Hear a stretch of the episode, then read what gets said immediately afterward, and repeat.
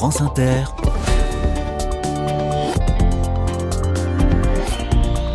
Dorothée Barba. Bonjour à tous. Dernier jour en Saône-et-Loire. Il s'est passé de jolies choses toute la semaine dans ce département de Bourgogne-Franche-Comté. On a parlé d'un immense sanatorium à l'abandon, pas loin de Cluny, où se démène un collectif pour créer un, un tiers-lieu qui accueillera bientôt des spectacles et une brasserie artisanale dans cet ancien sanatorium. On a parlé aussi du bateau à hydrogène que propose à la location une entreprise de navigation fluviale ou encore d'une maison de retraite pour les animaux. Les épisodes précédents sont disponibles en podcast. Et aujourd'hui, voici une forêt où tout se mange, des fruits et des plantes comestibles partout à portée de main. Ce serait le décor parfait pour un conte, le point de départ d'une histoire à raconter le soir et pourtant elle existe dans la vraie vie, cette forêt. C'est un jardin-forêt, précisément, à Diconne, pas très loin de Chalon-sur-Saône, au cœur de la Bresse bourguignonne. Et vous allez comprendre ce que ce projet porte comme enjeu considérable. Soyez les bienvenus. Carnet de campagne, le journal des solutions. Bonjour Fabrice Desjours. Bonjour Dorothée. Vous êtes le créateur de l'association Forêt Gourmande. Alors on va comprendre avec vous ce qu'est un jardin forêt et quelles solutions d'avenir peuvent y pousser. Pouvez-vous d'abord nous décrire votre jardin, une carte postale radiophonique s'il vous plaît une carte postale. Alors c'est un jardin avec des zones qui sont très différentes. Un jardin qui est constitué surtout euh, des associations de d'arbres, d'arbustes, de lianes, de plein de petites plantes qui vont être des plantes terrestres et aussi des plantes aquatiques parce qu'il y a des clairières et dans, cette, forêt assez, complexe, il y a des clairières qui sont aussi des clairières aquatiques. Donc euh, on va manger des plantes aussi et des plantes de berge, des plantes de la lame d'eau. Et on a des décors, des ambiances qui sont très différentes et surtout une grande diversité végétale qui va nous permettre de nous nourrir jardin de 2 hectares et demi, luxuriant, hein, on peut employer le mot? Luxuriant, oui, l'idée de façon de départ était vraiment de, s'inspirer de ce qu'on voit sous les tropiques, ces, ces sortes de, de jungles comestibles en fait, et euh, ces agroforêts. Donc de, de partir de, ce projet rêvé et de, le, de le mettre en place dans, dans nos climats. Oui. Une jungle en, en Saône-et-Loire donc. Quelle est votre définition du jardin-forêt, Fabrice Desjours alors c'est un jardin boisé, un jardin qui est basé surtout sur l'utilisation de plantes qui sont des plantes ligneuses, donc les arbres, des plantes qui sont vivaces, qui vont vivre longtemps, parce que l'agriculture actuellement est plutôt basée sur l'utilisation qui sont de, de, plantes qui sont annuelles, donc on va avoir tendance en fait à recommencer chaque année la même chose pour cultiver, pour avoir des récoltes. Et là, on est sur un système complètement nouveau, c'est-à-dire qu'on va créer une forêt qui est à manger, une forêt qui va grandir dans le temps, et après il y aura plus qu'à euh, se promener à faire des cueillettes. Donc, on est mmh. vraiment sur un espace de multiproduction on va récolter des feuilles, des, fruits, des graines, des tubercules, des sirops de sève, des produits de la ruche, euh, de la viande, puisqu'il y avoir des petits élevages, toutes sortes de ressources dans, ces systèmes qui sont des systèmes quand même globalement boisés avec tous les avantages euh, environnementaux associés. C'est un jardin sans jardinier donc, un truc de flemmard un peu. Alors il y a du travail en amont hein, sur de la conception, sur la réalisation du jardin, sur sur l'aider en fait à grandir, surtout avec les problématiques climatiques qu'on connaît depuis plusieurs années. Mais après effectivement euh, l'écosystème a une certaine maturité et en fait le postulat de départ c'est en fait qui arrose effectivement une forêt personne, elle se débrouille toute seule. Et donc quand on arrive à imiter les processus naturels euh, de, de mise en place de forêts, et qu'on les, on les, pilote, en fait, on les conduit pour qu'elles soient implantées d'essences qui sont euh, toutes alimentaires, eh ben, on n'a plus qu'à se promener effectivement et à, et à remplir les paniers. Ouais. Vous organisez dans, dans ce jardin forêt euh, à Dicon, en Saône-et-Loire, des stages et des visites commentées notamment, et ça marche plutôt très bien, je crois. Comment est-ce que vous expliquez ce succès? Est-ce une réponse à l'angoisse climatique, justement? Alors, il y, y, a, plusieurs explications. En fait, on est vraiment à la croisée de, de, de pas mal de solutions. Donc, euh, il y a des personnes, on a vraiment des publics qui sont très très variés. Donc, ça peut être des particuliers, ça peut être des chefs d'entreprise, ça peut être des scientifiques, ça peut être des enseignants, ça peut être des maraîchers, ça peut être euh, vraiment des toutes sortes de corps de métier ou même d'amateurs qui viennent piocher un petit peu dans, dans ce nouveau concept d'une matière pour donc, produire à manger, mais aussi euh, faire de la vente commerciale, c'est aussi pour faire du retour de la biodiversité. On le voit sur des comptages d'animaux, vraiment, l'idée c'est vraiment de, de, produire de la nourriture en partageant l'espace avec le reste du vivant, donc ça c'est quelque chose aussi de, de, de très intéressant. Et les jardins forêts, ils vont éduquer aussi, donc on les imagine sur les espaces publics, dans les villes, dans les villages, des endroits où on va tous euh, réapprendre en fait à être en interaction positive cultiver ensemble, de, de, partager les espaces. Et puis ce sont des, des, endroits aussi qui sont qui ont un effet climatiseur et un effet sur le climat, sur sur le sol aussi, le sol qui va rester vivant, et euh, sur les grands cycles, on va dire, de fertilité. Donc on n'arrose pas la forêt jardin quand elle a une certaine maturité et on ne la fertilise pas, elle se débrouille toute seule. Mm. Donc tous ces avantages-là, euh, sans compter aussi la palette végétale, puisque euh, actuellement notre consommation euh, alimentaire, elle est basée sur 50 à 60 espèces végétales tout au plus, dont une partie importée. On peut penser par exemple aux mangues ou, aux noix de coco, à, des choses comme ça, diverses ananas. Là, on parle en jardin forêt de la capacité de produire 5000 à 7000 espèces végétales sans, sans renfort technique, hein, c'est-à-dire sans aucune serre, sans, sans chose comme ça. 5000 à 7000 espèces, c'est remarquable. Donc, il y a des arbres qui vont nous produire des sortes de mangues en, plein air. On va avoir des conifères qui, à l'ombre, vont nous permettre de faire de l'huile. On va avoir la baie aux cinq saveurs, la baie sucrée, salée, acide, amer, astringente à la fois. En fait, il y a une, une gamme euh, de production qui est complètement incroyable et ça plaît aussi énormément aux cuisiniers, aux chefs, aux restaurateurs. Euh, vous voyez, ça, ça, entraîne en fait euh, plein de, de, de, professionnels de corps de métier. Oui. Vous avez accompagné, euh, Fabrice, la création d'un jardin similaire à Cluny, donc en ville. Le jardin forêt a aussi sa place en ville. Tout à fait, voilà. Alors là, vraiment pour un objectif, on va dire, euh, alors ça peut être environnemental, l'effet climatiseur hein, qui est vraiment souhaité et puis qui est, qui est optimisé par, par les arbres. Euh, ça va être vraiment des endroits où on va tous se retrouver, donc des endroits d'éducation populaire, euh, des endroits euh, où on partage l'espace, c'est vraiment au service des communs et c'est ça qui nous intéresse dans ce type de projet.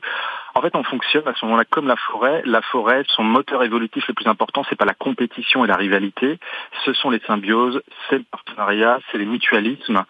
Et c'est vraiment euh, retravailler comme ça tous ensemble qui fait que ben, on a des projets qui sont assez, assez extraordinaires de les voir se réaliser, une sorte de d'effervescence finalement collective. Ce qui est intéressant aussi avec votre jardin forêt à, à c'est qu'il est assez récent et pourtant c'est déjà un garde-manger perpétuel.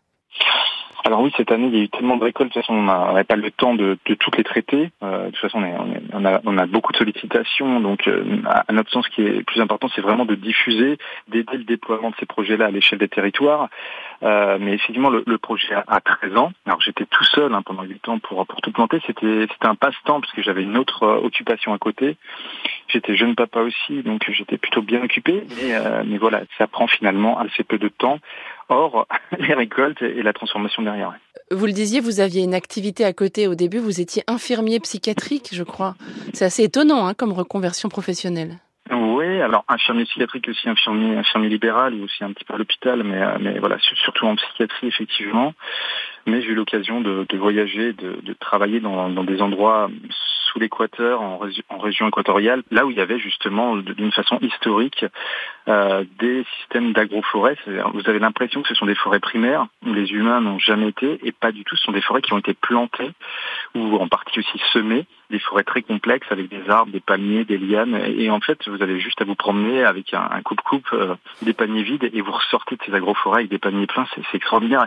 Et ce qui m'avait le plus marqué, je pense, c'était de manger euh, des feuillages d'arbres. Mes collègues euh, dans ce dispensaire justement allaient faire de la cueillette de fruits extraordinaires, comme on peut les imaginer sous les tropiques, mais elles ramenaient des feuilles d'arbres, elle faisait des cuisines extraordinaires avec ces arbres légumes. Et ça, je me suis dit, mais en fait, le travail qu'on a pour faire des rangées de, de, de salade, du semis jusqu'à la récolte, pour finalement un volume de production qui est assez faible, et recommencer l'année d'après la même chose, Là, vous vous rendez compte, vous avez simplement à planter ces arbres légumes et à venir au bout de deux ans, trois ans, faire les prélèvements. Année après année, il va grandir, il va protéger le sol, il va pouvoir héberger des oiseaux, il va protéger le climat. On est sur quelque chose qui fonctionne parce que quand on veut se nourrir, quand on veut s'ombrager, quand on veut protéger le vivant, bah, il faut planter des arbres. En fait, c'est la, la, la grande règle assez facile. Vraiment s'amuser autour de tout ça, ouais. Bon, évidemment, c'est dangereux. Hein. Il y a des plantes qui ne se mangent pas, qui sont même euh, toxiques. Donc, il faut faire très attention quand on se promène dans une forêt-jardin. Tout n'est pas comestible. Voilà, alors c'est une forêt qui se mange, mais ça ne veut pas dire que tout se mange dans la forêt, effectivement. Euh, alors dans le site expérimental euh, de l'association, on est sur plus de 1000 espèces alimentaires différentes, et il y a aussi des espèces qui sont spontanées, euh, qui sont pas du tout comestibles, et voire qui peuvent être vénéneuses, mais qui sont tolérées parce qu'elles sont fonctionnelles, elles vont aider l'écosystème à bien se porter. euh, parce qu'il n'y a, a, pas de traitement du tout, par exemple, sur nos arbres fruitiers. Les, les, les arboristes sont assez étonnés en général de, de, la pleine santé des fruitiers, parce qu'il y a cet écosystème qui est complexe, mais effectivement, il y a des précautions d'usage, faire attention euh, à goûter. En plus, quand une plante est alimentaire, des fois, c'est qu'une seule partie du végétal qui va se consommer, parfois après traitement. On le sait très bien, sur la rhubarbe, on va manger que le, le, le pétiole, ce qu'on appelle faussement la, la, tige, le pétiole, on va pas manger la feuille, mm. qui, qui est toxique, mais ça, on le sait parce que nos parents, nos grands-parents nous l'ont expliqué.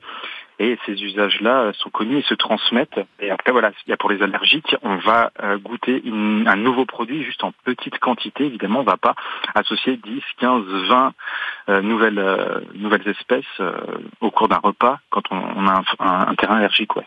Vous le disiez euh, tout à l'heure, il y a beaucoup de, de profils différents hein, qui visitent votre, votre forêt gourmande. Quelles sont les réactions que vous préférez quand les gens découvrent votre jardin?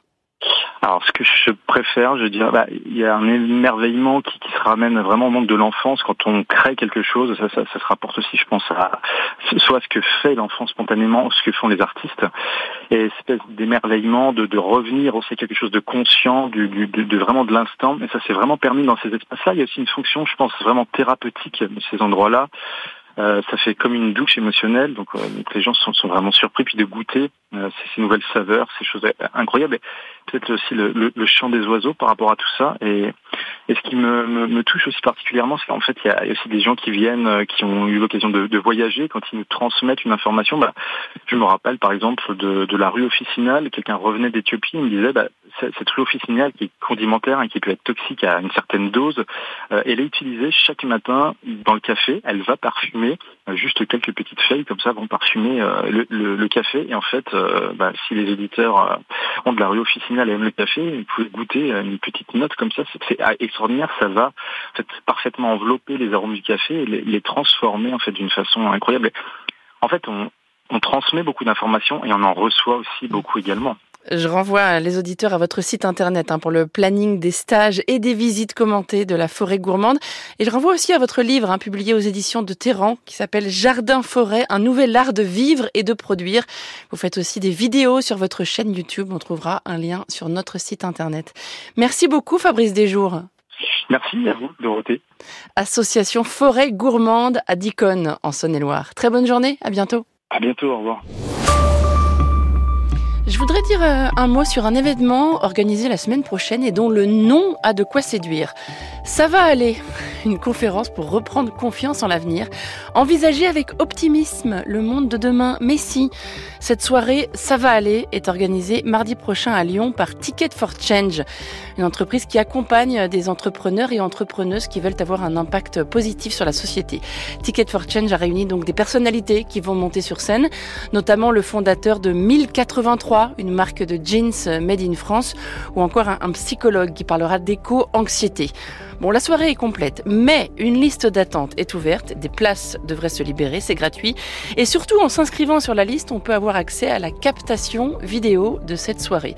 Ça va aller, c'est à Lyon, mardi prochain, le 27 septembre. France Inter,